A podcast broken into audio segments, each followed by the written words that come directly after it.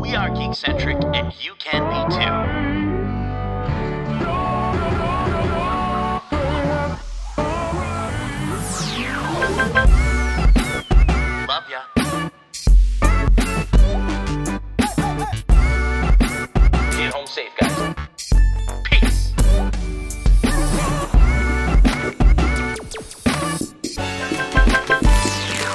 Hello and welcome to the Geek Centric Podcast. My name is Nate, and in today's episode, we catch up with all the news that you may have missed over the past couple weeks, including some of the trailers as well as updates from the MCU, the 007 CU, the ACU, and of course, the most important one of them all, the BCU, also known as the Borat Cinematic Universe. Very nice, I like. But first, if you're joining us for the first time, this is a weekly show covering the world of film, television, gaming, toys, and collectibles, and all things geek centric. Joining me on the show, and guys, forgive me because I feel like I've used maybe a couple of these words in the past, but it, it's, it'll it'll make sense. Joining me on the show, we have the juxtapositional juvenile journalist J Law. Yeah, 100% you reuse that. And to his immediate right, my left, on my iPad, uh, we have the cutthroat kingpin of communication and continuity, discon- continuity Kevin Hudson. Almost couldn't get through that one. Almost couldn't No, get through listen, it. too many too many alliterations there. I couldn't I couldn't get it figured out. I liked Uh, it. Yeah, well, thank you. How are you guys doing tonight? Good, good. Good. Yeah, you guys are Overwhelmed with uh, lots of news coming out. Compared to the last few months, it seems like the last couple weeks have just been a, a cluster. they've just dropped all the news as you know i think we've we've definitely we've got some trailers that we're going to be talking about today that we we definitely have missed and uh, and i just couldn't let us not talk about them um, so we're definitely going to get into that but uh, but other than that like you guys have been you guys have been doing well Sure. I mean, I'm not sure any of the things we'll talk about are actually going to come out when they've been announced to come out if things keep getting worse. But so that's a- it was exciting for a second, and then the news has been rather dour. But hey, for sure Can I get two claps and a Ric Flair? Woo! the Blue Jays are in the playoffs, baby. Let's go. amazing and for those who really love sports like that's yeah sports right That's yes, that's Um, sports, Nate.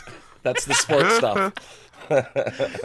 and justin you're wearing like a, a football jersey uniform Yeah, but like don't it. construe that as me as being a football fan. Uh, it's it's a Star You're Wars. not, you're not going to go out there and football bend it like Beckham, eh? Oh, Yeah. no, for sure. I look like I could, but uh, with this outfit, but uh, uh, no, it's it's it's just for novelty of, of it being a first order trooper face, Dude, it's half of his it's face. dope looking. Uh, let's move right into uh, to Whatcha, um, guys. We're gonna kind of uh, dial it in for Whatcha this week. We just want to because we've got so much to talk about, so many trailers, so much news, guys. What's the one thing that you really want to uh, talk about that you've been uh, watching or doing or thinking about? And Justin, we'll start with you, dude.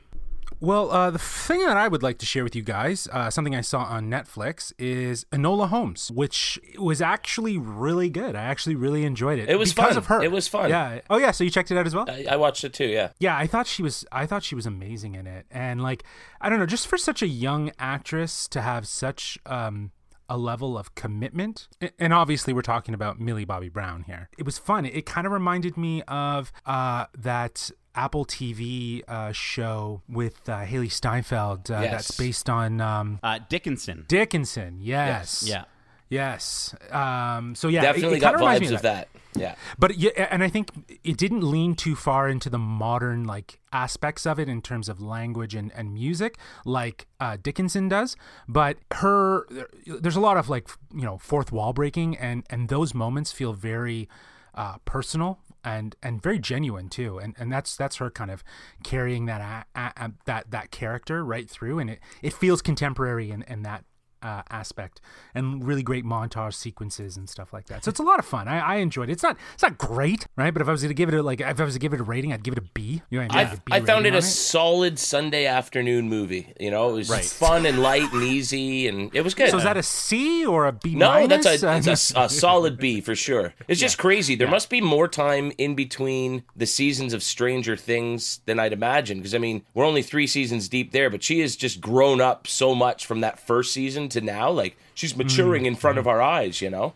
Yeah, no, Um, that's and that's that's it too. That's abs- absolutely you see her you see her growing up. So I have a huge respect for her and just how how committed she is to her craft at such a young age, uh, being 16. And I, and I think at some point she's gonna get a role, she's gonna knock it out of the park, and she's gonna get nominated for an Oscar and potentially win. I, I honestly think uh, Whoa. that- that's in her stars. Yeah, I can see that for sure. You heard it here first, folks. Yeah. So yeah, Ju- Justin, burger bet. How how many years? What do we want to say?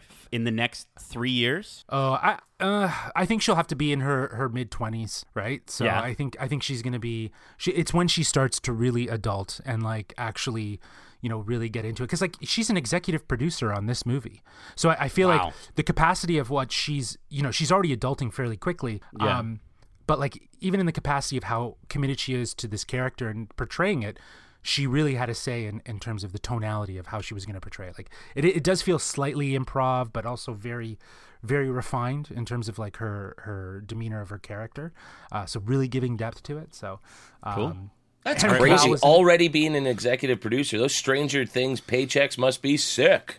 yeah, but I, I honestly though I think I think that that again I, I don't un, I don't really understand always what classifies a, a, a producer or an executive producer and if it is money, but it also is just creative input.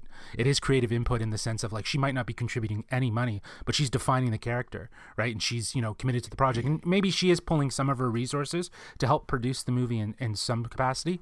Um, but you know, uh, she, she it could just be a creative thing where she's really just owning this character, and they they do leave it in a way that there could be more to this story. Uh, Yeah, I felt like it was very much a contained story, but I'd I'd go back to that world one more Yeah. time. We're gonna get the especially the just to see more universe. Yeah, just to see more Yeah. Henry Cavill because I thought he had a fun take on Sherlock. Did he, He take his shirt off? No, No, sh- nope, shirts Oh, on, well, shirts I'm not on. watching it then. No, Screw yeah. that. No, no, but I, I, you're right, Kev. I think like he he had a very unique approach to how he portrayed. He wasn't everyone's existing interpretation of of Sherlock thus far has been kind Yeah. of a little bit manic, like you know, like a lot going on in the mind, but yet very focused. Mm-hmm. He just you know he he just played it calm, cool, and collective. So I don't I don't know if we really got we didn't get to see so much of like his pers- his uh, version of that character in terms of like really figuring things out.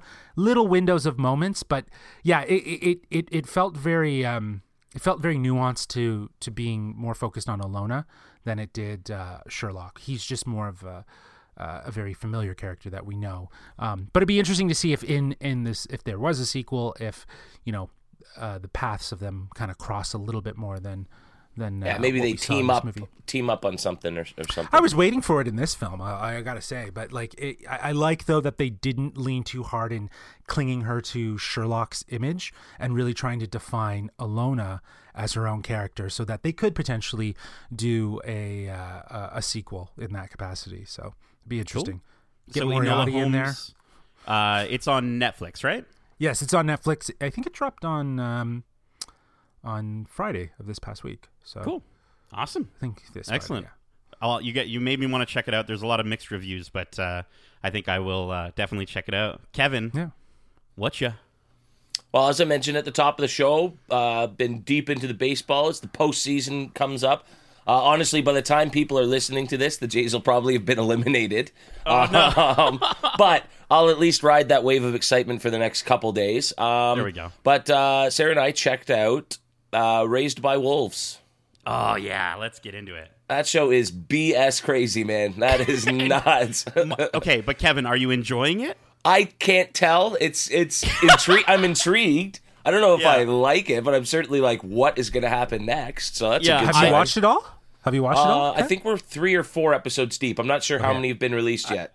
I've, I've there's seven I think now. I've, Oh, I've wow. watched So we are only behind. one. Okay. I've watched one, so let, Yeah. we'll keep it. We'll keep it to maybe just very surface level because I got to get Sure, back yeah, to no that one. spoilers. yes. Yeah. Yeah. No, I But mean, um, like, the entire talk- time I'm watching it, the entire time I'm watching, I'm just like, man, Kevin probably hates this.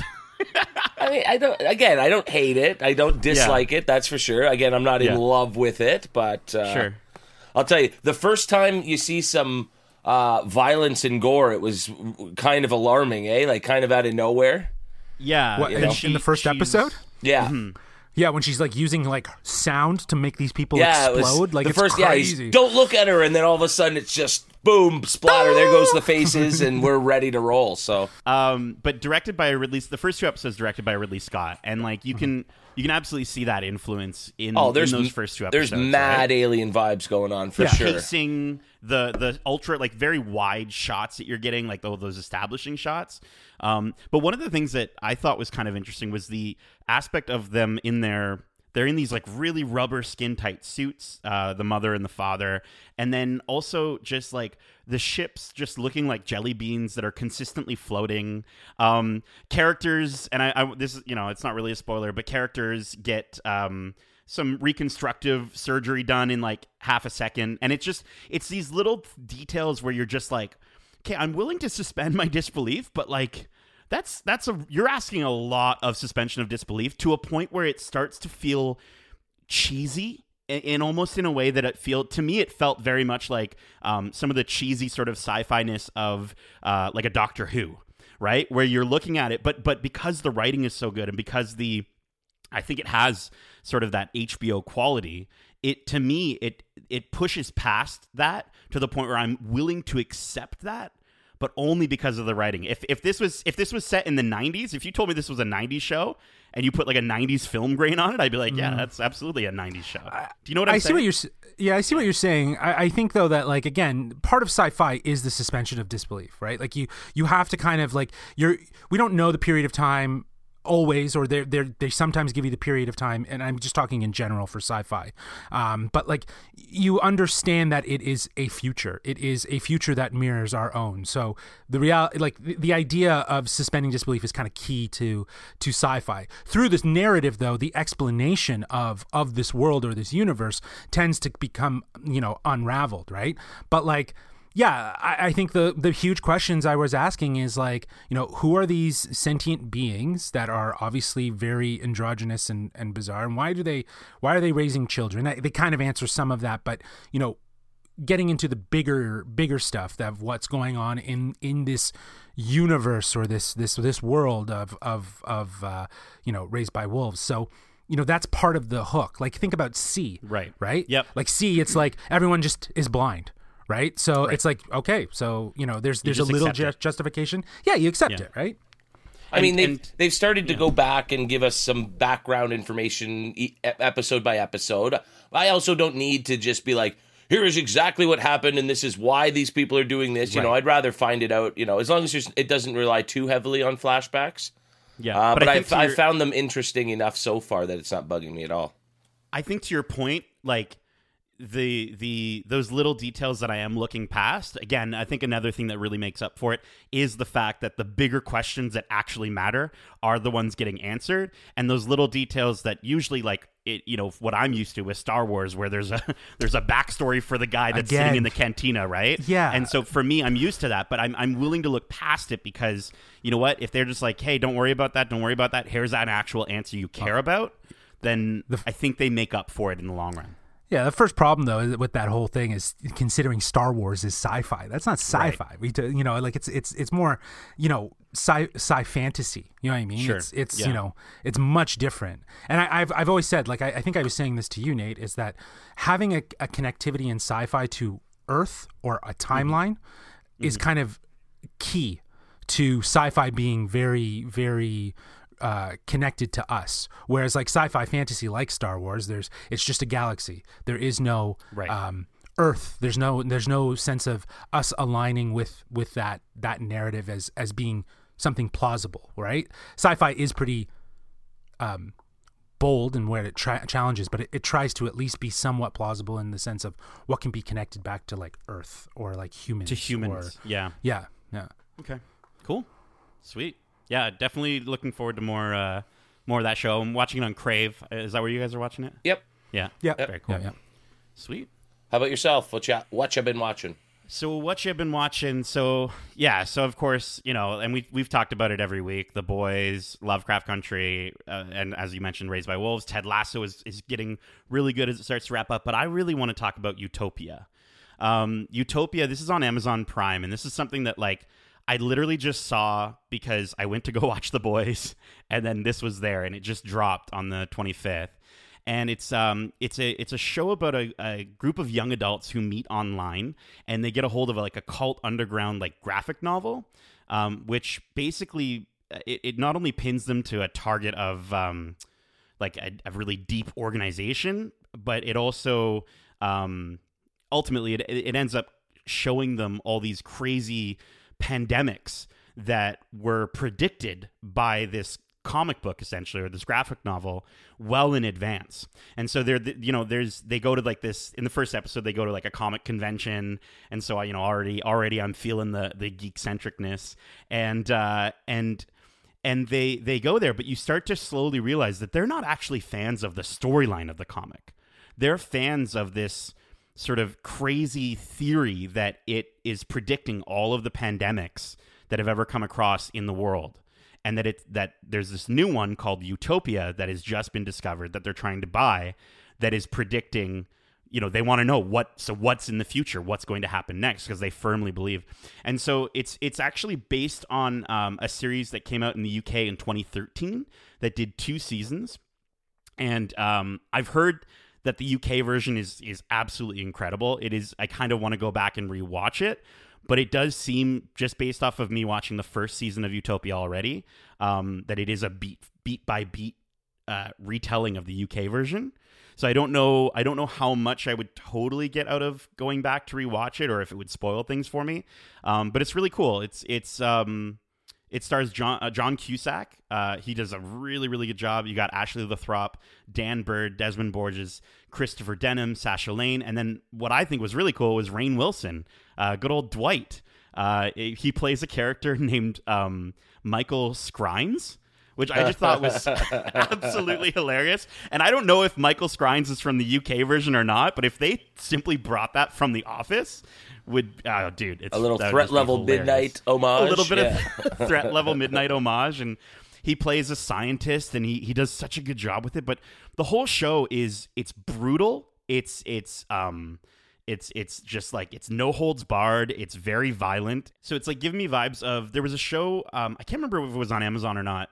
Uh, do you guys remember Dirk Gently? Do you guys remember that show? Sure, with like Elijah Wood, right? Elijah Wood in Yeah. it, right? So it's giving me vibes of like super weird, sort of crazy things happening, and and there's twins that just randomly appear that are like murderous twins, and and it all starts to play back to the story, and it and it unravels, you know, like any good mystery story. But dude, I'm telling you, this is this is one you won't want to miss. Um, the only thing I don't know what to what to tell you is whether to watch the UK version first or or not because you know we find that a lot of times like the UK version of these shows are way better. If we look at something like um like Sherlock, right? The the American Sherlock, I didn't even go near with a 10 foot pole because it just didn't look like it would hold up to the Benedict Cumberbatch version, right? So I don't I don't know if if if I watch the UK version if it's going to be way better, but uh, definitely you know give it a give it a give it a go. Check out that first episode. It's on uh, Prime as well. So when you reference American version of of uh, Sherlock Holmes, are you talking about the one with Robert Downey Jr.? No, there was one. There was a show that they did where it was like Sherlock, but it. I think he was played. I think Sherlock was played by a, a woman. Oh no, or um, wasn't Is that what I'm Watson thinking uh, of? by Lucy Liu? Oh yeah, that was a TV show. Yeah, yeah, yeah. That was a TV and show. it, You're right. It was not good, and I don't yeah, think it no, lasted that wasn't very long. good. Yeah, yeah, yeah. Right. Oh, so, it was- but, it but- lasted six or seven seasons at least. I think. Really? Oh, Six or elementary. I think it was, of- wasn't it? Yeah, Oh, gosh. elementary. That's it. Oh, you got it, jeez. Kev. Yeah, way to go. But um, but no, Way to go, Google. Definitely check out Utopia, you guys. I think you'll. I think it'll be something good to watch after uh, after you die after we finish with the boys because that's coming up to its ending uh, in the next couple weeks. Cool. So, guys, that is our whatcha. Now, normally we would move into something like the news, uh, but because our news is really going to be our topic of the show, uh, I think it's about time that we do something we haven't done for quite some time. And why do I keep saying time? Well, because It's trailer time. So, guys, we've got uh, four trailers that I really wanted to talk about. Um, just four trailers that I think have really stood out uh, in all different areas uh, in in our, our geek centric hearts. Um, and I wanted to start off with Dune. Uh, this is directed by uh, Denis Villeneuve. Uh, starring Zendaya, Timothy. It's an all-star cast: Timothy Chalamet, Rebecca Ferguson, Josh Brolin, Jason Momoa, Dave Bautista, Javier Bardem, Stellan Skarsgård, and Oscar Isaac. Uh, this is a featured adaptation of Frank Herbert's science fiction novel about the son of a noble family entrusted with the protection of the most valuable asset and most vital element in the galaxy. Guys, what did you think of the Dune trailer? Kevin, we'll start with you. Um, uh, I have to be completely honest that I've never seen the original '80s movie. Likewise. Um, Likewise.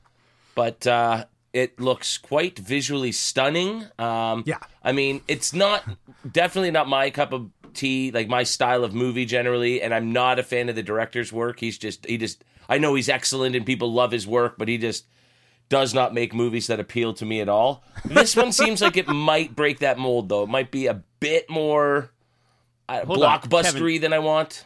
You're telling me that you did not enjoy Blade Runner, Blade Runner 2049, Arrival? Well, he None didn't do the original Blade Runner. Um, Oh, you're right. Sorry, Blade Runner Uh, 2049, but an Arrival. Uh, I I've never seen Blade Blade Runner all the way through. Arrival Arrival was boring. Yeah, I'm not a big fan. Uh, Did you like Prisoners? You didn't like. Prisoners, right? I hated Prisoners. I hated How about Sicario? Prisoners. Did you like Sicario? I never saw you see- Sicario. Yeah, he's just yeah, good. he's just not really my uh, guy. But I mean, this could change all that. Maybe if I enjoy this, I'll go back and check out some of his earlier stuff. But uh, Yeah. it looks it looks dope.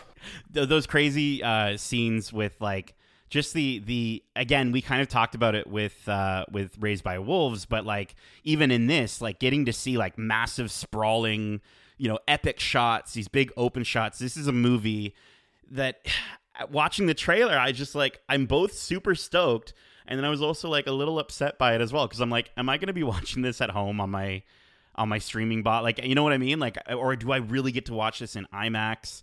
Um, you know, we'll see. But Justin, what did you think? Yeah, I think it looks incredible. I, I'm kind of with Kevin. It's like I never saw the original, so I don't don't have anything to compare it to in terms of like you know uh, how nuanced it is going to be connected to the the original. Uh, which Yeah. I I don't know if that's necessarily his intention. Um, but I'm a fan Well, of I mean, just director. I'm- just on that point, really quickly, uh, like I don't know if you've seen the mashup, and people have got like side by side clips, and there's literally they can do they can take the whole trailer from the original movie and match it up shot for shot with this new Really? trailer. Yeah, so I think it pays a lot of homage to the original, if that's the case. Oh, Cool. So yeah, that's. But I'm. I, I do think though it looks absolutely stunning. Um, Deakins didn't shoot it. wh- Who uh, he shot um, Blade Runner 2049, and I, I was certain that he had shot this one, but uh, Hmm. uh, he got another cinematographer. But it has a very. What I like about it is that like I like this filmmaker, and I feel like you know he did Blade Runner 2049, which was a very like he loved that story, and you know him doing Dune. It's not like it's like almost like it's like a sequel to to what he's doing, but not like directly. It's like in that same world. It's in that same. It's gonna have that probably that same sort of tone. Um, you know, it, it it feels very connected to his other body of work. So um, I'm in, I'm I'm definitely interested and intrigued to see it. And I'll 100 percent check it out. But yeah, you're right. I, that's the one thing that I'm wondering uh, is is this going to be something that I'm going to check out, have to check out at home? And I really hope not. I hope that like I hope it somehow gets like if it has to get delayed, it's going to get delayed. Is it getting delayed? Has it been delayed? Do we do it's we know? still showing a December 18th, 2020, so we'll see. But I think I think I think December is like almost pretty much delayed. you know what I Yeah. mean? Like uh, Yeah. with uh, with everything going on, with numbers rising, and, and with a second wave coming in uh, for at least us here in Ontario, like December 18th, I think is not going to happen uh, for movie Yeah. theaters. Um, Yeah. But well, yeah, I- dude, that's like- definitely yeah. one that I would want to check out in theaters, though. Like, Right? Kind of Yeah, like a I don't think they're yeah. going to rush this one in. You know, they they seem No, to be for sure. pushing back almost everything. This Well, is yeah. definitely one they'll save for theaters. Yeah. Dude. Like D- Denis Villeneuve, like I, I, I gotta say, like I am a big fan of of Arrival, and and I haven't seen Sicario. I've heard phenomenal things, but uh, even Blade Runner twenty forty nine. To your same point, Justin, like the visuals definitely do feel like they're they're being brought over. But you know what? If if I need to watch this at home, I'm just gonna sit right up against my flat screen TV, literally on my eyeballs, uh, and put the best headphones I want. Because if you're giving me Game of Thrones in space, let's go. I'm totally in, super stoked. Um, right? and uh, and uh, maybe that'll get you more on board, Kevin. But uh, uh, December eighteenth, twenty twenty, in our dreams, we'll be watching that, so that'll be great. Um, let's go ahead and move on to our next trailer, uh, guys. I feel like I don't know what's happening to us. We're geek centric. We're known as the Star Wars podcast. that all we need to talk about is Star Wars, and I feel like we haven't had a chance to talk about Star Wars in a long time. So let's talk about that Mandalorian season two trailer. Of course, the Mandalorian Jon Favreau uh, coming back at you, uh, and we get returning uh, wonderful Pedro Pascal. We got the Baby Yodes himself. Uh, is going to be no, he's not playing Baby Yoda. Pedro Pascal playing the Mandalorian. We've got uh, Carl Weathers, Gina Carano. We got Giancarlo Esposito, our favorite. Um, and then we've got uh, starting up with this new season, joining the cast, Sasha Banks, who we're going to talk about in just a few moments, I'm sure. Uh, Timothy Olyphant. Rosario Dawson, and Temuera Morrison joining. Um, so finding out more information about where the child is, we're probably going to find out, um, you know, how how does the Mando return the child to its people? What does that even look like? There's going to be Jedi involved who, uh, you know, maybe we saw. Um, uh, maybe we saw Sasha Banks as a Jedi, maybe not. We you know we don't know. Um, but guys, what did you think of this this trailer for for season two? Justin, I want to start with yourself. I don't know. It didn't really give me any sort of like, oh man, I can't wait to check it out. Right? Like it, was really? just kind of more or less like. Uh, um, this is where we're gonna be. This is some of the stuff that you're gonna see. Kind of, kind of yeah. trailer, right? Like just more, more just a, a primer. It was a primer, yeah, like yeah. a tone piece, a little bit more of a primer. It just felt kind of underplayed, right? Um, if you're get, trying to get people hyped. I think they're doing that on purpose though, because I, I honestly feel like um well the marketing beats that we had with episode nine with with Palpatine, you know, that that whole situation, honestly, I don't feel paid off as much as Disney really wanted it to. So I think the idea of hiding Ahsoka, hiding Boba Fett, uh, you know, Temuera Morrison joining, I honestly think that if we're going to set our expectations realistically, I'll be happily and pleasantly surprised if they're in it for more than an episode. Do you know what yeah, I mean? But, right? So yeah. Yeah. I, I, think the reason that they're playing it down and that they're not really going all out with it is probably because they don't want to set the expectation that like you're going to get an Ahsoka adventure and like no, you're going to get an episode, maybe an episode, and then the last episode or something like that um, with them in it. But realistically, given the amount of episodes that we have uh, going into season two. I don't think I don't think we're going to see too much of them, and I think that's where they're holding back a little bit and, and giving probably piece, uh, that right? that makes more sense than the first part of what you said. I think so. I I think that you know the idea that they might not be as integral in the in the uh, in the season, and that you know what's the point because they might just be in one scene. Yes, I, I, I can understand that. But even the fact that like this has gone unconfirmed all of it's gone right. unconfirmed. It's all been like the rumors. So are they just going to wait and just say, yeah, we don't need to address it? and you know we'll just you know if they're in the show they're in the show like if, right. if, fans will will be surprised so is that good i guess that's good that kind of leaves a little bit of surprise to your point and it doesn't yeah. necessarily put it over your head and be like oh you know um, but yeah you might be right like it could be like one scene with ahsoka and then she's out you know what i mean and yeah. that's it kevin what did you think of uh boats in Star Wars. Are you excited to see boats in Star Wars? Uh, that certainly weird. wouldn't be what I was going to talk about. Um, Go for it. You're what, such what, a sailor, I, though. I think. Yeah. I think, what, yeah. What got, Ahoy, what got mateys. You, what got you um, stoked to sail the seven seas? Well, I think I'm very much uh, in the same boat as Justin. Uh, um, in that it didn't do much to get me excited, but I think I'm already excited enough for it. I just enjoyed the. Mm the first season enough that like i will welcome it back. I yeah. think the one thing that I'm concerned about, I really hope it's not just more of the same. You know, mm. I I hope it sort of moves past the episode, you know, adventure of the week sort of right 100%. style and goes yep. to a more rounded, fleshed out story, story that carries yep. over like an arc over you know the yep. whole season. So mm-hmm. it mm-hmm. looks like there's enough going on that it'll go one of two ways. It'll be this episode, this happens, this episode, you know what I mean, or it'll sort of be this growing, fleshed out story. So that's what I'm hoping and, for because. Right, and we'll, we talked a lot about in our, our you know our watch club um, for for Mandalorian, and I think we've all agreed that we want to maybe do another watch club for season two, which would be really cool. We're gonna look into the format of that to see how we can make that work for the podcast. But um, I think we talked about in our first season, a lot of our first season reviews, um, just in the sense of like this is a trial run for this show. This is a this is a first season. This is Disney. This is Jon Favreau learning what do the people actually want. And I think to your point, Kevin at least the vibe that I got from this trailer was yes, we are going to get more of a streamlined story. We are going to get more of a of a straightforward adventure. Maybe we get an episode or two that is a an offshoot, but maybe a little bit more um, linear, uh, which I, I'm really looking forward to. And I gotta say, if they are going to that snow planet, which everyone thinks is Hoth, and it's not Hoth, if that's Ilum, that's going to be dope because to see Ilum to see the first order start to grow Starkiller Base, like the beginnings of Starkiller Base on Ilum, and to see the child have something to do with that, or, or, or I don't know. I just think it's a really cool uh, moment in time that they're capturing with this season, uh, and I'm really stoked. Plus, Boba Fett. I mean, let's go. The child. Yeah, the child, the child, the child had a had a reason for for helping to build the first orders, Dude, uh, based on you Ilum. watch. Yes. You listen. but, you like, watch. I could There's going to see- be some campy no. situation. I, I I think though that I that's too, hope like not. No, that's the dumbest thing. If they do something like that, that would be the stupidest thing I've ever heard. The the likelier thing is is kind of like how they treated Tatooine in, Right. in Mandalorian season one. It's like a planet that they they they're visiting. You know what I mean? Like they're stopping off there, and maybe Mm-hmm. the first order isn't even there. Do you know what I mean? Like they haven't even arrived, or maybe to your point, it's just a very small group that are doing like some sort of research or anything, something like that. Reconnaissance, yeah. Yeah, yeah, Jinx. yeah. So, Jinx, yeah, you guys, you guys got the military down. Did you guys hear the directors that are are going to be in it? I haven't No, actually. give, give us, Yeah, give so us some of those. Favreau is is going to be directing the first episode. and Of I course, think yeah. the last episode, but I'm not sure.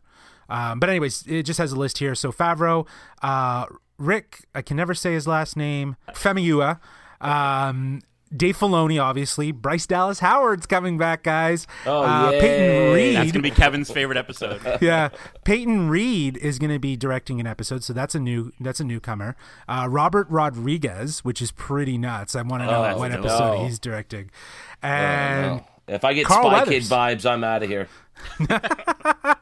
but no, uh, Carl Weathers is going to be directing one too. So Oh, cool. Oh, that's cool. Yeah. That's pretty neat. That's Yeah. really you could see in the in the making of in the in the in the documentary, which is fantastic on Disney Plus. If you haven't checked it, some people actually I know like that more than they like the show. Um, Carl Weathers, you can totally see him directing. Like you see, hi- there's moments when they talk about him almost directing some of the other cast. he's Uh, directed and so things, to though. Well to hear to hear that he's doing an episode just makes me super stoked. Yeah, so. yeah, exactly. Very cool. Awesome. Well, we are going to get to see that really soon, October 30th. Uh, you know, Halloween. We're all going to be staying inside, dressed up as as little Yodas, and we're gonna, we're going to watch. Uh, we're going to watch the Mandalorian season two, uh, guys. Another Disney Plus trailer that we have to talk about is WandaVision. Uh, this, of course, coming to Disney Plus, uh, starring Paul Bettany, Elizabeth Olsen, um, Kat Dennings, who is Darcy Lewis from Thor 2, uh, Kathryn Hahn, Randall Park, Jimmy Woo from Ant Man, which is super cool, um, and uh, Teyonah Parris, who plays an old like an older, not old, but like a, an adult Monica Rambeau, uh, who was originally five years old in Captain Marvel, which takes place in the 90s. So to see an adult version of Monica Rambeau is super cool. Um, this She's is obviously very integral. I think so. Like you see her for for split seconds in the trailer, but um, yeah. So I mean, this is super cool. It's it's a spin off series from obviously the MCU. Uh, Scarlet Witch, Wanda Maximoff, and Vision. Um, I, IMDb literally says plot is unknown at this time. Um, I think if I was to guesstimate, we're going to be getting um, this takes place in Wanda's head, is what I'm kind of getting. It, it- there's there's like a TV show world. I, I have a theory, but guys, I want to hear what you guys think uh, first. Uh, Justin, what are you thinking about WandaVision? Well, I'm, I'm thinking your theory is probably going to be the same as my theory, but Yeah? uh, maybe, Go for it. maybe. But I, I feel like I feel like the what the trailer is just so out there, right? Like it just Yeah, has so many different it. vibes, and I like the idea that they're playing with this sort of meta. You know, it's a TV show. You know, they're playing Right. with like TV stylistic vibes. Um, I feel like I feel like she's going to be trapped. She's trapped. She's she's being imprisoned or something, and this this sort of world that she's created is somehow connected to her being trapped or entangled. Yeah. Um, in, in in in something like she's imprisoned or something like that. I don't know. I think that's going to be the big thing is is finding out what it is. I, I, I it's it it's very very interesting. But then you hear things about like you know Monica Rambeau being in it, who Yep. you know is kind of like the second Captain Marvel in the comic series. Um, she she inevitably does uh, have similar powers to Captain Marvel. Um, so you know I think seeing that sort of future as well of what they're wanting what they're wanting to do with the the narrative of you know their MCU. Um, yeah, it's it's it's interesting. There's hard it's a, it's hard to get a read off of it. I'm just glad to see Paul Bettany back as Vision though. I love, I Oh, love yeah, him as Vision and the old costumes, like the the Yeah, old dude. looks, the retro look. Oh, of, like, yeah. of, of of Scarlet Witch, and then the retro look of like uh, Vision. You know what I mean, and and and whatnot. So Kathryn Hahn, I think, is actually going to be the bad guy. I think she's going to be the one that's kind of keeping her in some sort of like uh, contained mind state.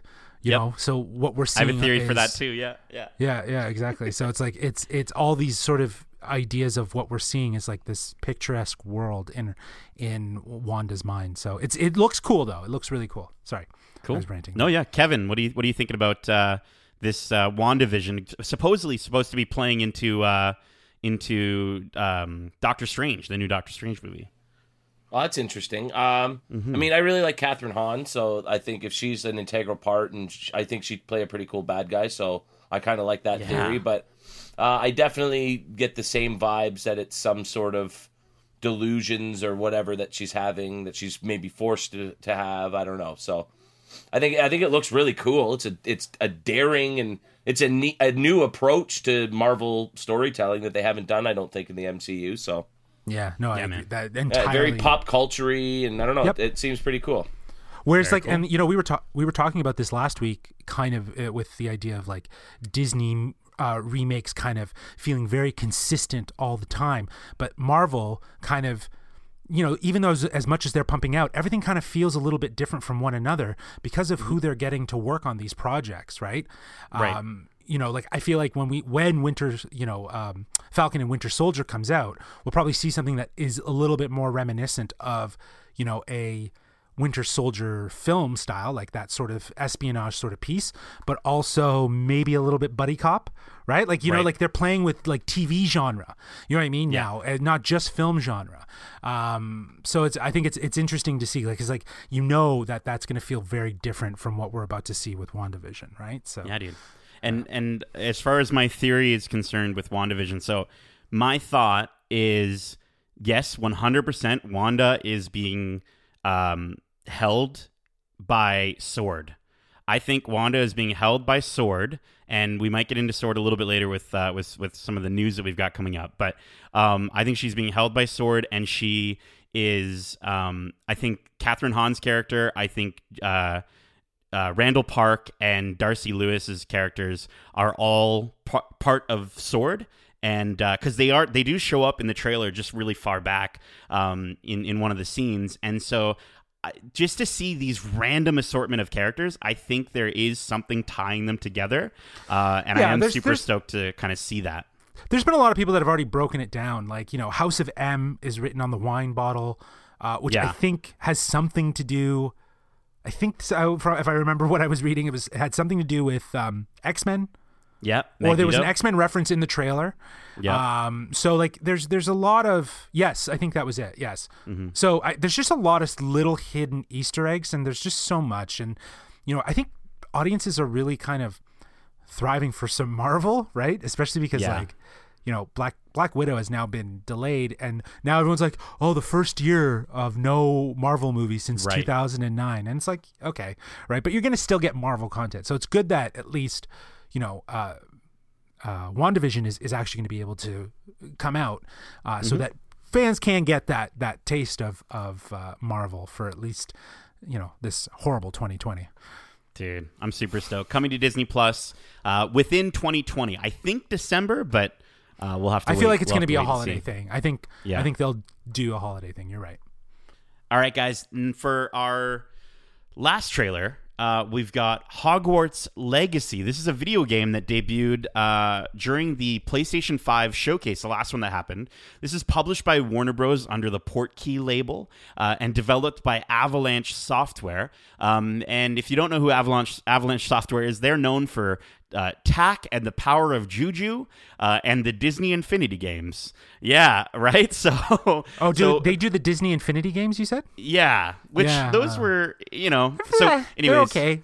yeah, experience a new story set in Hogwarts in the 1800s. Your character is a student who holds the key to an ancient secret that threatens to tear apart the wizarding world. Yada yada yada. Make ally- allies, battle dark wizards, and decide the fate of the wizarding world. Guys, this is um the trailer got me super stoked and I was really excited. I, I was a little taken aback when I did see it was Avalanche, just based off of what they've done before. But I, I do think with the fact that they were acquired by Ro- Warner Bros. outside of Buena Vista Games, which was Disney's label, um, I think Warner Bros. is throwing so much money at this that I don't think it can fail because this looks like it looks unlike any Harry Potter game that I've seen before. Getting to getting to go, of course, throughout the halls of Hogwarts, but then we're gonna get to ride hippogriffs and fly away and, and go to all different parts of the Harry Potter universe. Um, Kevin, are you stoked to get your wizard on? Uh, yes, my wand is at full attention for this one. Um, Casting spells everywhere. Um, no, I think it.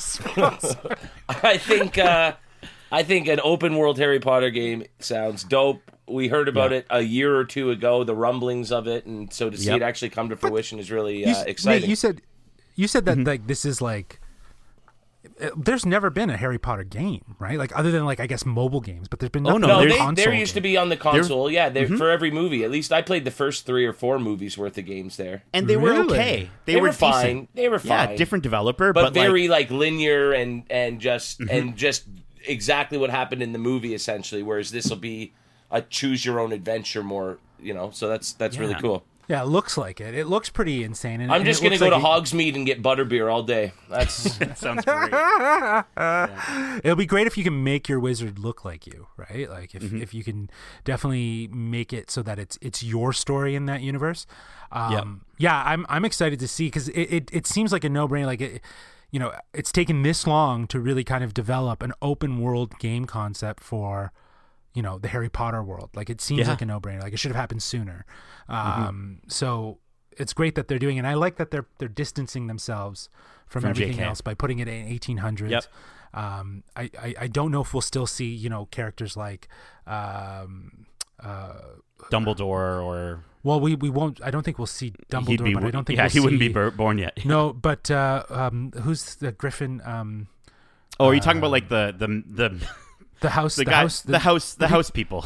yeah, the yeah. people that their houses are named after. I'd imagine I they're older Godric, than the 1800s. Godric Gryffindor though. and Ramona Ravenclaw. They, No. I think they'll be in there. Uh, yeah, You I, think they'll I'd be in it? imagine they were much older than than You think they were a, older than that? hundred years before the Sure. the, uh, you know our Harry Potter story takes place. Right, don't I, guess so. Yeah. So I I, I, I don't. I, yeah, I, I feel I feel like they won't be around because there there'll still be more of a legacy and a myth that helps Yeah. ground the the sort of experience of Hogwarts. But what's going on in Hogwarts in 1800s will will be different, right? And that's Mm-hmm. going to be really interesting to see what they're going to do with that. So And you know, it was, Um, it was really interesting to see like every everyone on Twitter I think was super mixed, right? Just because of the idea of like super stoked to see a Harry Potter game of this caliber, um, but then then to you know a lot of people would bring up the idea of not wanting to give their money to J.K. Rowling right now, just based off of recent events and things that she's saying and and how she's acting. But but one of the big things that the developer kind of really pushed out there was, guys, this is their you know th- this is them saying we are this is a brand new story. And at the end of this trailer which i don't think i watched a i don't know if i watched a newer version of the trailer. I don't think it said this in the original. It's it literally says live the unwritten. And i think they're really trying to push that and really say guys this is a brand new story. This is written completely separate. Yes there's still within the, the world and within you know some of the the key aspects of it um, but for the most part this is a, a, a story written away from J.K. Rowling, which I think kind of helped to appease a lot of people's trepidations when you know putting money towards this, right?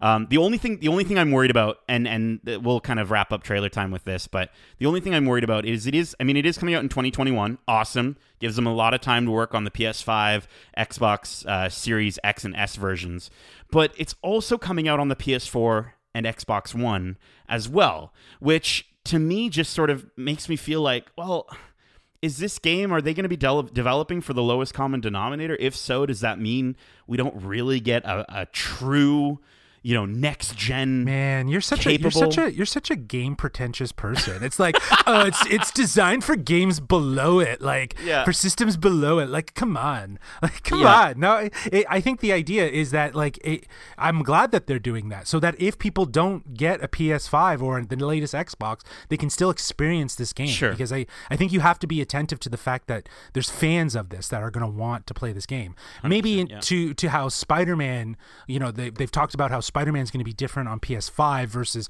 the other consoles if they create an experience that's very ps5 driven then that's fine it doesn't negate the fact that people with older consoles shouldn't be able to enjoy that experience right of, Right. of being a part of it so i'm glad that they're doing that i'm glad that more games are doing that and not just saying no it's going to be strictly for ps5 now again granted those games that are for ps5 they should there should be i'd love a Yep. new, gr- new grand theft auto strictly for ps5 that would be Right. awesome right But Um, Justin, so- Justin, yeah. this the new Ratchet and Clank game, having you literally travel through portals in an instant through level to level is something that can only be done on the SS. Listen, I'm drinking all the PlayStation Kool Aid on the SSD brought to you on the PlayStation Five.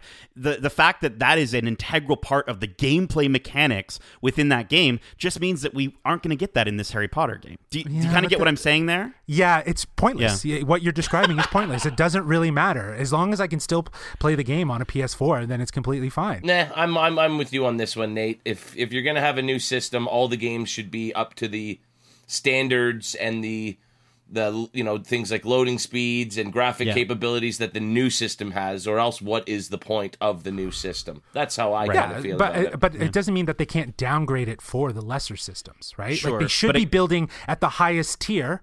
And then they should be able to say, you know what? It's not just for the highest tier. It's also for that, bu- you know, at the end, Yep. you know, PS4 past generation tier, right? Geez, you can really It's- tell who has no intention of getting a PS5 anytime soon, eh?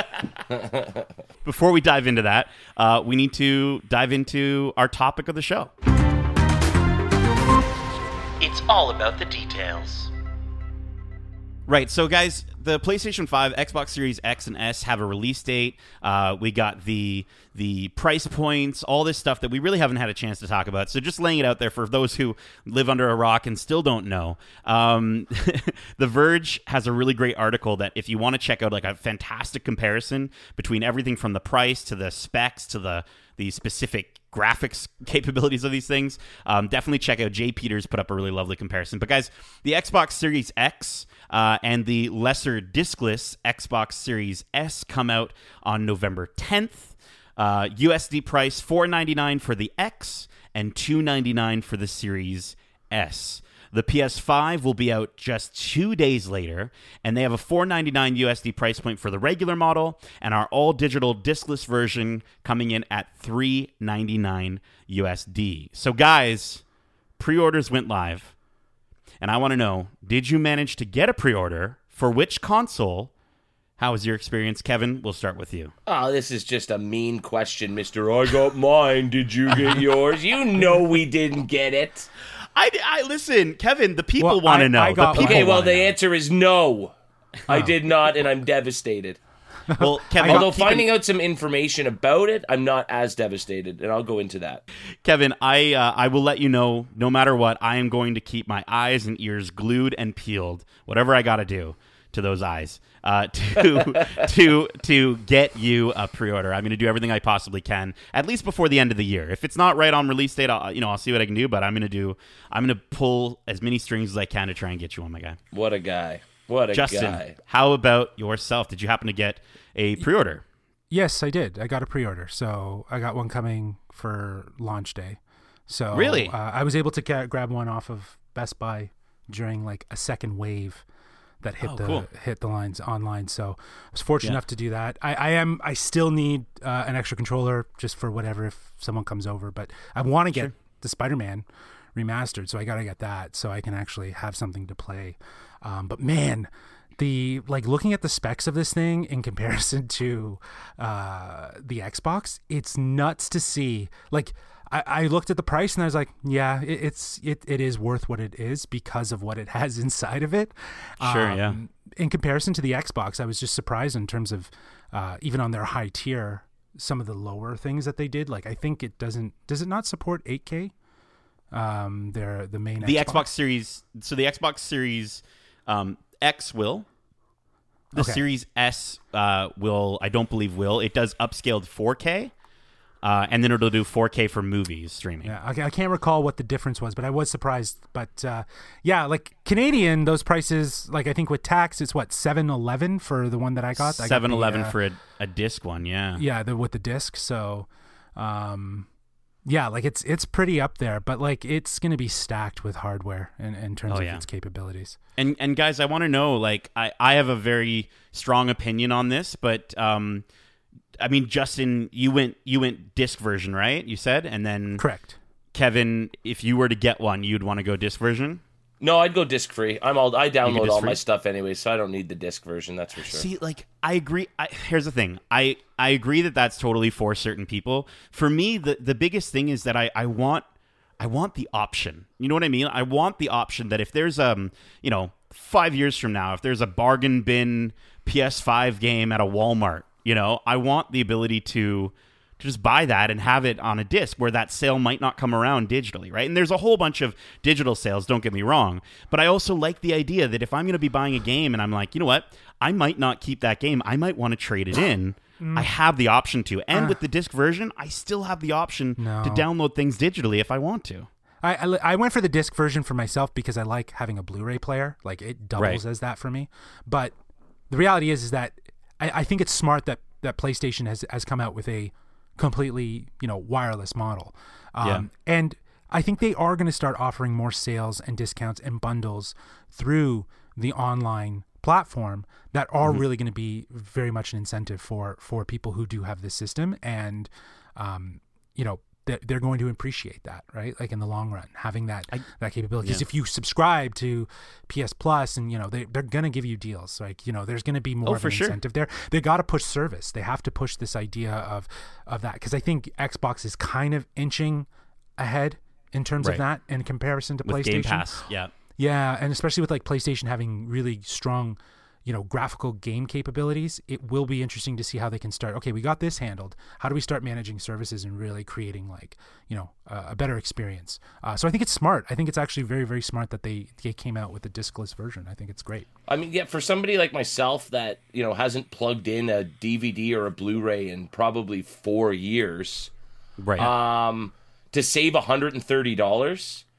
You know, when you're looking at a five hundred dollar price tag, and I can trade in my PS4 and maybe get you know 150, 200 bucks off of that price, all of a sudden it becomes incredibly manageable. So for me, I just I like the option that I can save that money on something I probably would never use. You know, I guess I guess the the difference is is the amount of games that maybe we all buy in the sense that I've just been bitten way too many times because I've bought a game that I thought was going to be a 9 turns out it's a 7 or a 6 and I play it and I'm like I don't really want this anymore. And to, to give you a, to give you an example like I haven't even started Avengers just because I, of all the negative things I've heard. I want to play at least the storyline of that. Past that, to be honest with you, I, I feel like I would want to trade it in. Can I do that? No, because I got No. it digitally. But also, I don't understand why you'd buy something at full price when it first comes out without the intention of, you know, like I'll save my money instead of getting money back for a trade in. I'll wait three months for a game and save thirty bucks off of the price. Sure. There, right? Like that's where I'll say, Yeah. you know. So I think there's it's all your strategy on how you do it, right? And everybody has a different approach. So I I, I exactly. completely see what you're saying with the trade in and everything like that. Mm-hmm. Whereas I'll get that money by waiting three months and then playing the game on most titles. You know what I mean? Just because I don't game nearly as often, uh, you know, Yeah. I, I think Mm-hmm. as you. So Cool. so yeah, we'll, Okay, we'll Nate- everybody has their own strategy. Cool. Well, guys, um, I could I could realistically turn this into an entire video game podcast as I've done in the past, but we're gonna go ahead and hop Well- back into some movie news. Yeah. Before before we jump off the game thing, I must say that Sure. I think the most disappointing news to come out of that release Yeah. was the lack of backwards compatibility in terms of games that are going to be offered on the PS versus the Xbox. Mm, You know, I was really hoping to get my hands on some old PS2 titles. Right. And so to find out that wa- it wasn't going to be an option was, I think, the most disappointing thing to come out of all the news. Yeah, I Wait, think the X the Xbox sort of uh, gave a lot of people the impression that that the PlayStation that Sony was going to kind of follow suit with the amount of backwards compatibility because Xbox being able to you know play Xbox original Xbox games uh, going forward through you know through backwards compatibility um, is something that they, they actually Microsoft started growing with like the Xbox X uh, One X. Sorry, there's so many X's. Um, so so because of that, um, I think people just assumed like, yeah, Sony's gonna have PS2, PS3, Yeah. um, and and I I don't think. I just don't see that being something that they are really taking into importance. Um, so I'm I mean, devastated. I will yeah. never get to play the original Battlefronts 2 again. And, it, I- and that It might. saddens It might, me. it might find its way online. you know, man. that Maybe we get a saddens me remastered. so much. Yeah, Pod, Yeah. Pod Racer. To, to Justin's point, we're playing N64 games on the Switch, so maybe we'll see it on the Switch. Um, but yes, uh, let's let's quickly uh, move into the the next story here, um, guys. Just really quickly before we get into like actual serious movie news, did you guys see the Borat 2 title and what I'm it's s- called? I'm still reading it. it's so What is so it? guys the, the official title for borat 2 has been revealed and i'm gonna i'm gonna need a full week to process it Yeah. um it was it was sh- apparently the movie was shot and screened in secret already um and it, the movie is called borat colon gift of pornographic monkey to vice premier Mikhail Pence to make benefit recently diminished nation of Kazakhstan. Wow. like what is that like i was laughing because i was watching like um a, a, a trailer for king kong the video game based off the movie by peter jackson or whatever that game was called on 360 for this movie to be the gift of porn anyways uh, just unbelievable. Guys what are you just really quickly give me a minute on this. What are you expecting from the sequel to borat kevin? Uh, it's been what 14 years since the. I mean, I, am not sure how somebody like that, you know, like Sacha Baron Cohen, can do this anymore. You know, Right. just he's just so recognizable, and the character has just become such a, for better or worse, a cultural icon in a lot of ways. And so, Right. I'm I'm wondering how he was able to fool people and sort of trick them, but. I'm wondering if he if he maybe has Borat as a character in and throughout the storyline, but maybe he's a different character for the parts where he has to trick people. Right, that makes Right, a I lot could of see sense. them That's, doing something that's, like that. that's a good call. But it Yeah. definitely was smart of him to film it and then announce that it was coming out, you know? Cause, or else everybody'd have their eyes open looking for him, right? So, Yeah. True. True. Justin, what do you want from Borat 2? I don't know. I think it's I think it's uh it's at a political time where it's good for Borat to return and uh, make some commentary and uh, you know uh, call some things out and and you know it's very much like um not in the same way but just watching a, a documentary recently on Netflix uh, the social dilemma uh, Yeah. just breaking down this idea of you know social media, government, and all this sort of stuff. So you know, Borat is is probably one of the most, uh, as Kevin says, iconic characters that really knows how to call out and be very uh, uh, poignant with his his co- comedy. Um, but yeah, I think it's going to be interesting to see how it comes out. Like, has there Yeah. been any more information about when, uh, or if No. it's going to be on a streaming service? you know, I was I was just thinking, I wonder when he filmed this. If he filmed this any time over the last five months, then he literally had an excuse for a disguise under a mask. You know what I mean? 100%, Like, yeah, that's how yeah. you could really sort of hide that character from really being noticeable. So I wonder if that played into it at all. Yeah, yeah, that's interesting. I just hope I just hope it's a a I, I the only thing I'll hope for is that it is a little bit more mature than the first Borat. I think I think being in 2020, I think if he is going to be presenting some of these big things, of course it's going to be funny, absolutely. But I just hope that there's that there's a bit more growth, right? Because I really think there's a lot of things about the original Borat that are still very funny, but also a lot that are cringy now for the wrong reasons. Um, Yeah, just in yeah, the sense of, of watching them back. So hopefully Yeah. Borat 2 will uh, will enlighten us all very soon. yeah, like racial like racial jokes and like uh, Yeah. gender jokes are probably going to be off the table, and Yeah. if he integrates them, like I think it's going to be more for wow factor. Like people are going to be like, oh my god, right? Like, Yeah. you, you, you know what I mean? Kind of like that awkward sort of like meet the Fockers kind of like thing where it's Sure, just yeah. like, oh, you know what I mean? Like this is a hard place to be right now watching There this. So, um, But, but, yeah, it'll be uh, interesting to see. Very nice. I like. Um, guys, let's jump into another story here. Uh, the Boys spawns a college set spin-off. This is also from James White over at Empire. Uh, graphic novel, adaptation The Boys has been a big success for Amazon, with season two doing big numbers as the company has pushed now pushed a spin-off into development. Uh, and here's the pitch.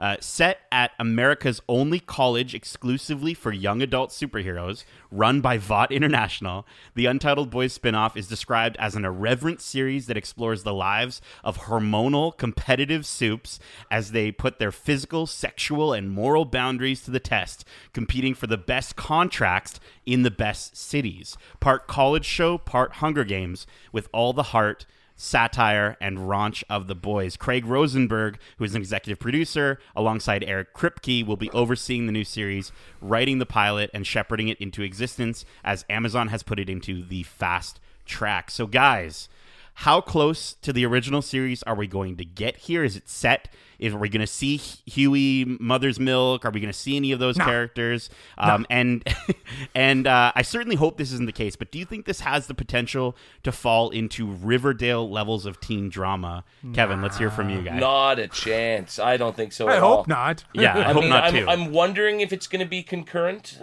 you know, um, like Mm-hmm. sort of along the same timeline as the, the, the actual show. Um, but no, I'll take American Pie, you know, with with fighting and, and blood Yeah, and yeah. guts. Sure, I'll take Yeah. that. Yeah, no, you know? I, that's kind of what I was thinking. I'm thinking like, yeah, American Pie. Like, I guess American Pie is more high school, but maybe American Pie two. You get like Mm-hmm. that sort of vibe. But even like uh, Social Network a little bit, like in terms of like you know that sort of like university because it's it's a university. You said right, an institution. uh, college, yeah. Yeah, college, right? So it's like it's a little bit it's, uh, it's up there, but like you know they have that idea of that competitive nature uh, to them. I think it'll be interesting. I, I'm I'm all for it. It sounds great. It sounds it sounds like it'll be a lot of fun. Um, I would love it if it wasn't involved in the current show at all. sort of storyline. It was like maybe in the 80s. You know what I mean? oh Like, you no, know. no more prequels ever. No, but it's no, but it, again, it doesn't have anything to do with any of the current characters that we see, right? Like Sure. I'm talking like No, because there's a long but- history of superheroes, right? Like Right. there's a long history. But that of also these- just means that the ending is irrelevant because it has no bearing on you know what's happening. But why? now, but why does it have to have a bearing on it? Why does it have to have a bearing on Because it? Because if, should if I already know that the outcome timeline. is irrelevant, then what's the point of watching? That's just my biggest issue with anything. Yeah, but, that guess- but, but I'm just saying it's a spin-off. It's a spin-off. It, ha- it has supposed to a spin-off It's a is separate is, show. is, is, Yeah. is a separate show. It's not associated with it. So it doesn't need to have any sort of tie to this. They've established I- that and I soups, don't need- soups have existed for a long time. Yeah, but I, I don't need. Well, not really, right? Like, Yeah, you they have. Who They've was the said- they've- first one that would have been, you know, used the um, the Well, project? You haven't seen the new episode. Have you seen the latest no, I haven't. No, I haven't. Okay, Then we're so gonna then shut that- up. Then you need to Yeah. watch that. Okay. Yeah, but but um, but no, I mean to Kevin's point, Justin, the idea of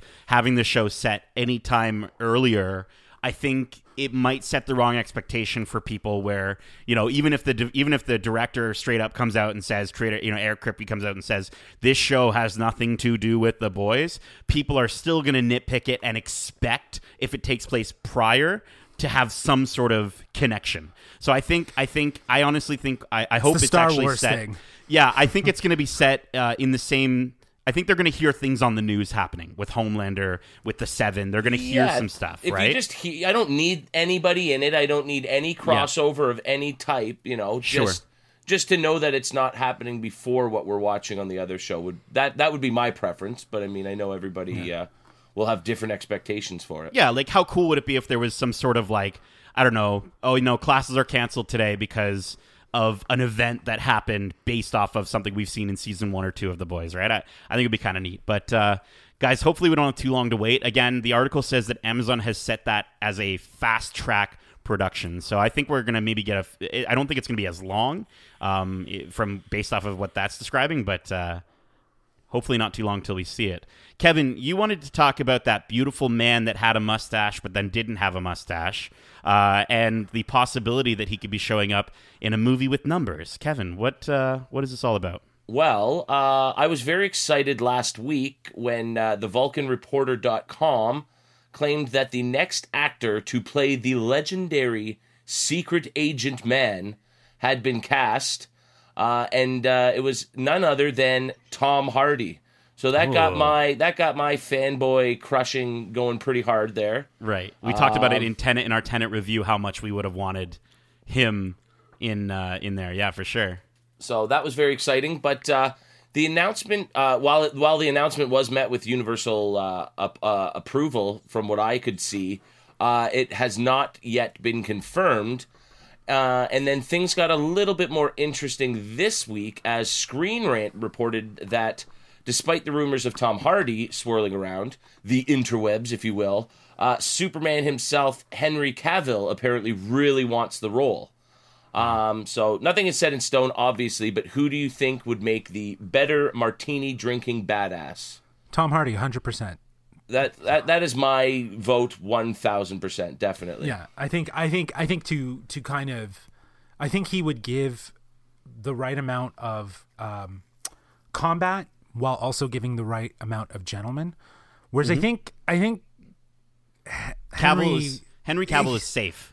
he's safe. He is safe. He has the clean look. Don't get me Yeah. wrong, and he looks like Bond. But I think I don't know, and I, I, I'm- it's not a typecasting thing. It's just more or less uh, him being Superman does change the perception of me seeing him as Bond. In in all honesty, I, I don't I don't know. Like like he yes, Tom Hardy played Bane, um, you know, and he's he's Eddie Brock, but I, I don't know like. Superman is pretty iconic. I, think, I, think the think I it. one thing that it, you know doesn't work so much for Tom Hardy is that if you followed the franchise itself, anytime there's been a new Bond, he's been different than the one before. Tom Hardy seems like he'd be very similar in style to a Daniel Craig, which I'm not saying is a bad thing. It's just di- not usually how the franchise sort of goes. Yeah, I just see honestly, I honestly just see him being so much more fun though. I think from a from a standpoint of fun and Okay, if that's so the difference so we that don't looking get at, we don't get super moody Tom Hardy. We get No. and not quite Inception levels of goofy, but sort of in between, like somewhere In like I'd say Yeah, Inception. yeah. Sure, you know, Sure. you got to dream bigger, darling. Oh, sure, let's sure. Exactly. Oh, oh, yeah, like if that's the case, that makes it Yeah. even better. I like that Right. a lot. Yeah. See, that's That'd my thing, cool. right? That's what I thought. that's where that- you went. That That's- character. I didn't go there, but like, that's great. That's great. that's that's where I would go, and and I think he has a level of confidence. You know, I think he, he's also he's going to up the confidence in his character if he if he goes that, but he still has that swagger and that sort of that comedic sort of thing. So it could be it would be really interesting Yeah. to see. You him take as that, but then you he also brings the believability that he could kick your butt, you know. So I like that. I like that a lot. That's now you're. I was there. I wavered a bit. I'm right back on the Tom Hardy train. I also feel like though, like again, I, I don't. I I- going back to what I referenced Henry Cavill and, and uh, Enola Holmes. Um, his Sherlock, while it was very suppressed and like a little like more reserved, it it kind of still just came off as British Henry Cavill. And like I, I don't know, like I, I imagine that if he was to do Bond. It would be more or less that, but maybe probably a little bit more swagger, like more of the uh, Roger Moore style. yeah, It just he's, sounds- yeah, it he's just almost too. Yeah, yeah. I don't think Sounds he'd be boring the, to me. the I right don't wanna- choice for that. cool. Next time around. But uh, There we go. hopefully, hopefully we get a conf- a confirmation at some point soon because Yeah. Well, I mean, hopefully we get a confirmation before we see the giant blue people on the screen again. Speaking of, uh, let's talk about. that's one of the Avatar. worst segues ever. let's dive into the world of Pandora as we talk about the fact that Avatar 2 has wrapped filming uh, and Avatar 3 is nearly complete. Uh, this is from Samuel Gelman at CBR. Following COVID 19 coronavirus delays, uh, director James Cameron confirmed that Avatar 2 has wrapped filming. Uh, he also confirmed that progress on Avatar 3 is moving along and the production on the movie is nearly complete. Quote, COVID hit us like it hit everybody. We lost about four and a half months of production, he told Arnold Schwarzenegger ahead of the Austrian World Summit Environmental Conference. Oh, I didn't know he was talking to Arnold Schwarzenegger. Okay, uh, back back to the quote. Um, as a result, Is there any Sorry, a big? is Arnie a big Avatar fan? I guess he's I love he, it, James. He was I love he was it. painted in, he was painted in blue and he had his tail and he wanted to connect with with, with anyways. Um as a result of that, we've rolled uh we've rolled around one more year, sorry. We've rolled around one more full year for a release in December of 2022. That's been announced already. Now, that doesn't mean I have an extra year to finish the film because of the day we deliver Avatar because the day we deliver Avatar 2, we'll just start working on finishing Avatar 3. The film arrives in theaters December 16th, 2022, followed by Avatar 3 on December 20th, 2024, followed by Avatar 4 on December 18th, 2026, and Avatar 5, which I think is going to be the best one, on December 2020, 22nd, 2028. Guys, can you believe it? They finished. they finished filming Avatar two. Um, but guys, given they that still the, have two, they still have two years. oh my gosh, post-production. Post- guys, given that, given that this huge delay has, has occurred, and this movie is now a sequel to a movie that's over a decade old, guys, I want to know what do you think that James Cameron and the Avatar team have to do to get audience ex- is ex- uh, excited about installments two to five? I don't I don't know about 43 year old me when the fifth one comes out, but uh, but uh, I, It's gonna be great. I You're gonna mean- take your kids to it. I mean, the the movie wasn't uh, anything you know to remember really, but in terms of what he did visually, Gully. I'm excited That's all I to remember. Yeah, you know like he's literally going to spend longer than entire productions take. Uh, you know, just to do post production on this thing, it's gonna be Yeah. bonkers, man. So I hope know. so. like but what they they need number two to be good or the other three are in peril i would say that For sure. For sure. Yeah, no, there there has to be a real hook to number two to really get you synced in to want to see three, four, and five. Is it the first 4D movie? Is it going to be the first 4D experience where they're going to have like they're going to have people come into the theater and brush your face with leaves No, they- and, and, and have water spray at you and, and literally they're turn it into the ride? They're actually dressing up and doing it in front of you. Like It's they're just a actually stage play. Yeah. Just a stage play. Yeah. with crazy Oh CGI. it's real Guys. people moving through CGI. It's just Um, it's gotten to the point where I'm like I, it it can't fail. To me it can't. It has to there has to be something about it. It's just gotten so beyond even being fathomable that the fact that he said they finished filming to Arnold Schwarzenegger, who's a huge Avatar fan, uh, is just blowing my mind. Oh yes, oh I can't wait for the Na'vi. Yes, oh, uh, the, Avatar. I want to be in the Avatar. Um, anything else we want to say about Avatar two before we move on to that?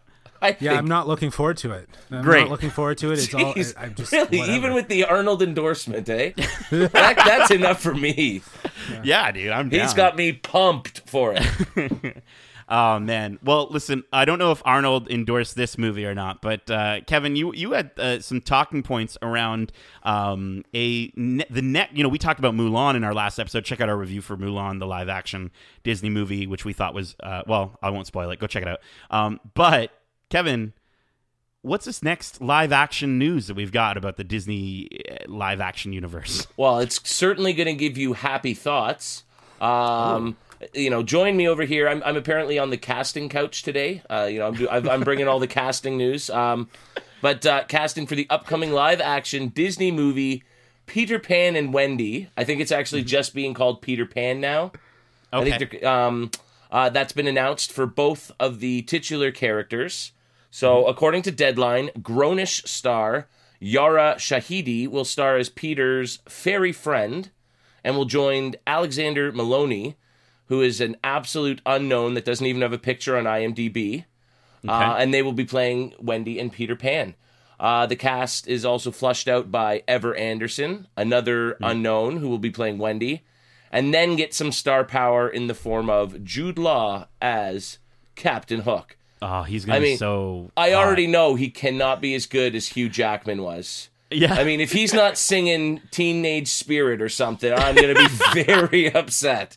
yeah, um, that'll definitely be interesting. Yeah, so the film was rumored to debut on Disney Plus, uh, but it seems that the House of Mouse has opted for a theatrical release. Uh, No, no, no, no timeline on the date for that yet. But uh, so yeah, what do we think of uh, going with a cast of of I mean, I guess that's kind of been a theme with these live action remakes, eh? Is they're sort of trying to create a new generation of stars. Yeah. So Yeah. Yep.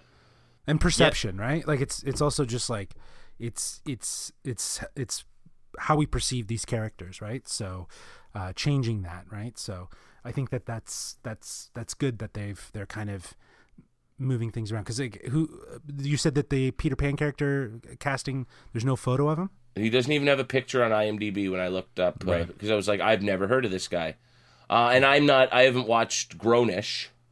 Um, Mm-hmm. I guess that what is that like a spin off from Blackish? I believe. Oh yeah, yeah, yeah, so, yeah. yeah. yeah, yeah. Um, and so uh, so once again disney is um, sort of going against the tradition of their older movies and casting uh, a person of color here in the um, in the, the lead role which is uh, i always think it's a a fun move and uh, uh, you know um, it, it certainly uh, you know changes expectations so you Mm-hmm. know some people will complain that it's not enough like the original but those people think- can leap off a cliff so Yeah, and I think I think with the original, you know, if we are going to talk about that original Peter Pan, Disney's going to have to do a lot to adapt some of the more controversial moments. I think. Yeah, I'm not uh, sure we're gonna get the, the Red. Men song. Yeah, Right? Yeah, right? We'll never So- find out why the Red Man is red. No, you but know. I, Right. Yeah. You know, I, I, I 100% agree. Like that, all that stuff will, will, will be out of the film. I, I actually think that this one probably won't have music. I don't think it'll be a musical. Yeah, I think it's going to be more in vein of a Mulan, and I think that that's what Mulan does really well. At Yeah, least I would is, is it shows the idea that they don't need to hang on music as as being the the the main thing for all stories well, for and- all stories. Yeah, and, right? and especially with Peter Pan, it's not known for its songs as much as a I don't know lot if of I the can other think of a song. You I know, don't think I other can think of a than song. other than the one that uh, the chief sings there, and hey, hey, No, we're not gonna da-da-da-da-da, sing that. You know, Off to um, Neverland. Yeah, Yeah, Come you on. know, think of a wonderful song. yeah. And it's and it is and it is very like uh you know, it's it's very movie picture. You know what I mean? Back Right, it's of day, its right? time. it- it's of its time. Yeah. It's, Yeah. You know, Oh, a certainly. soundtrack written and kind of sort of played. and Yeah. So Um, but I mean, in, in terms of the original, I mean, uh, you know, controversial aspects of it aside, it was always one of my favorites as a kid. Uh, it's certainly a top, you know, five ride at uh, at least Magic Kingdom, if not all of Disney World for me. I just love uh, Peter Pan. So, you know, I'll be happy to see Disney take a crack at it after a couple really bad uh, iterations of the Peter Pan story that we've gotten over the last couple decades because there have been some absolute stinkers, including that Hugh Jackman debacle. right. Yeah. the best Yeah, one thi- is Hook.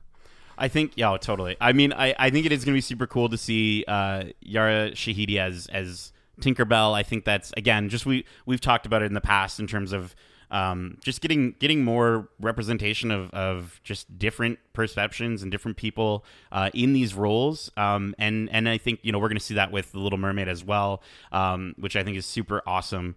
Um, and and the fact that it's being directed by uh, David Lowery, who he did uh, the last remake that he did was Pete's Dragon, which I actually think was actually I- I've totally kind of I forgot about it, Fantastic but I think it was So honestly good. really good. Yeah. Was it really? Yeah. I haven't seen it Yeah. yet. It was good. So yeah. good. Yeah. So It's it's kind of like it's it reminded me of Iron Giant, but Yes. with you know the Pete's Dragon wow. mentality to Okay. it. sure, yeah. Um, I mean, now- really great, man. Now, um, Lowery also did the upcoming Green Knight, which does not look like a family-friendly Oh, I'm stoked so for the Green This Knight, guy's this guy's definitely all over the map with his. he's got some range. but he has he has he has aesthetic though like he has aesthetic like with pete's dragon i really liked how he made it feel real with the cinematography and where he put the camera and like that green that that Green Knight trailer like that that That one just was the aesthetic bonkers. of that. was wild. Yeah. That one. Yeah. Yeah. We watched that I in was the like, trailer time sold, like last let's year. go. right? imagine Yeah. if we get imagine if we get that though that that level of sort of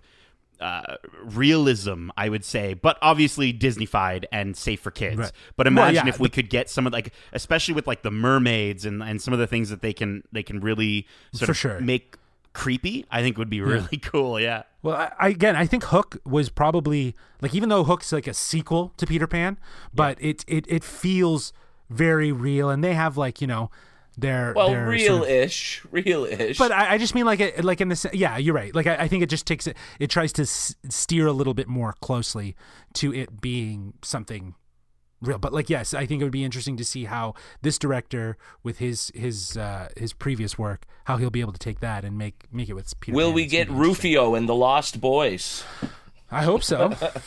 Rufio, Rufio. Rufio, Rufio. Um, but uh, just really quickly, the article also does go on to say that in addition to um, the update of Peter Pan, Disney's also uh, working on Atlantis: The Lost Empire, which is Wow. a drastically underrated movie. Um, Absolutely. That's um, Hercules and Pinocchio as well. So, uh, do any of those stand out as as ones you're excited about?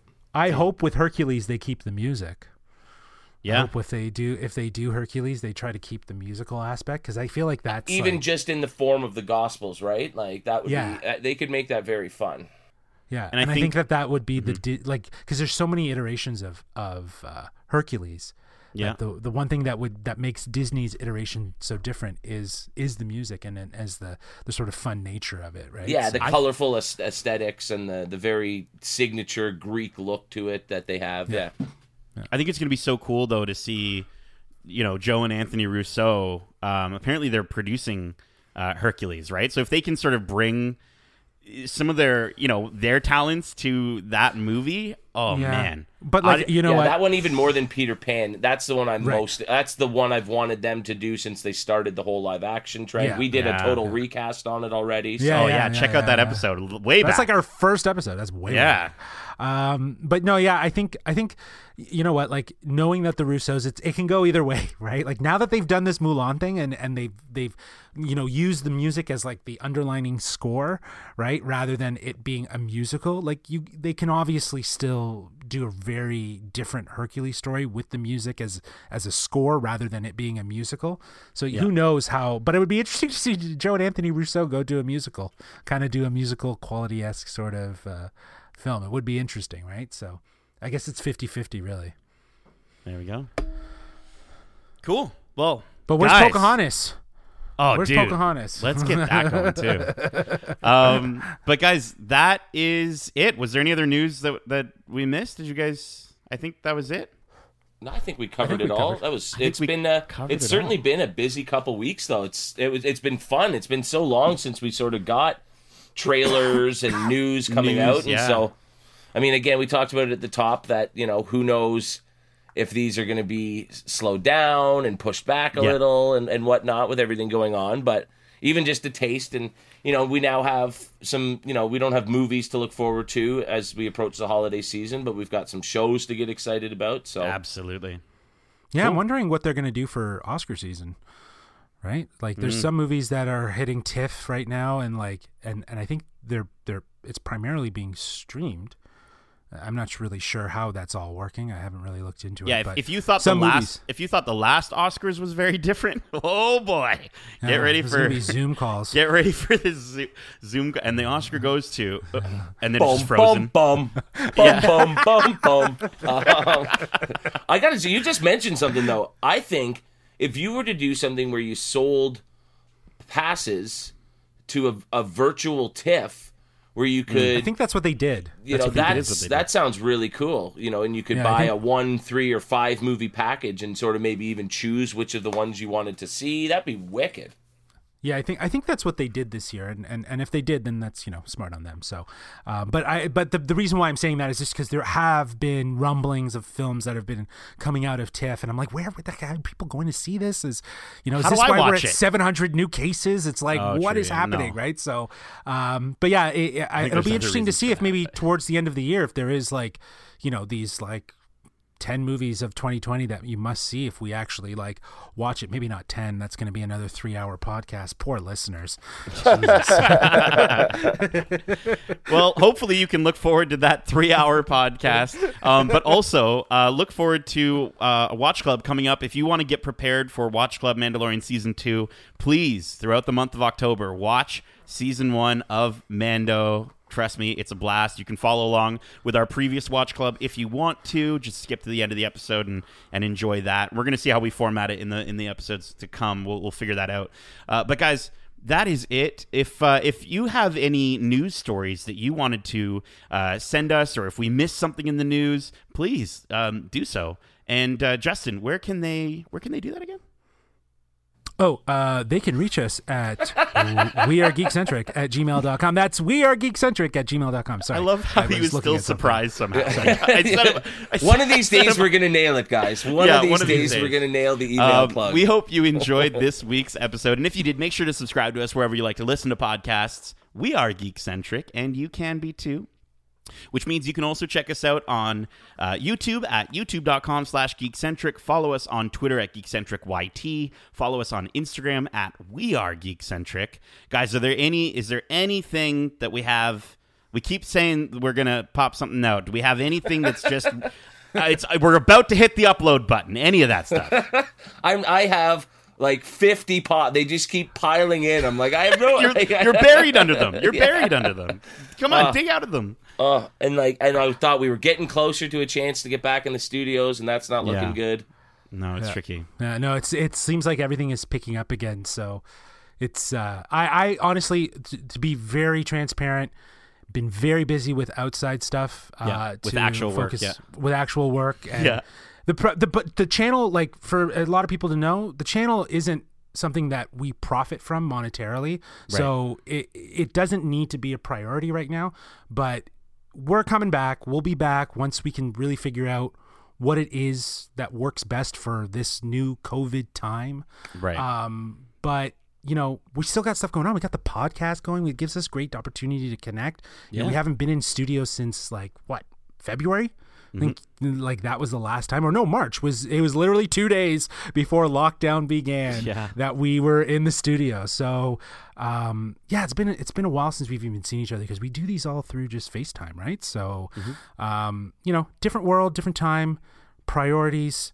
But yeah, the channel we're gonna come back to it. It's gonna be a thing. It's definitely. you know, Definitely. it's just. I mean, what? There's yeah. what 70 videos or something like that. There's plenty to check out. Go watch Go some to of our our back page, yeah. favorites. You know, Yeah, let us know, right? Like if you know, no, leave a comment please um, Yeah. but yeah and if you if you want to uh, interact with us in a little bit of a different way um, i am of course doing nate plays games twitch.tv There you slash go. nate plays games uh, and we're you know it's actually doing we're doing some really fun stuff i recently just played um, Among Us, which is kind of like a, a team, a 10 person based game uh, where there's Im- So imposters and you have to like lie to get out of it. And I was telling Kevin about this, like I want to do like a, a Hudson family game night uh, with it and just have everyone screaming at each other. It's gonna be great.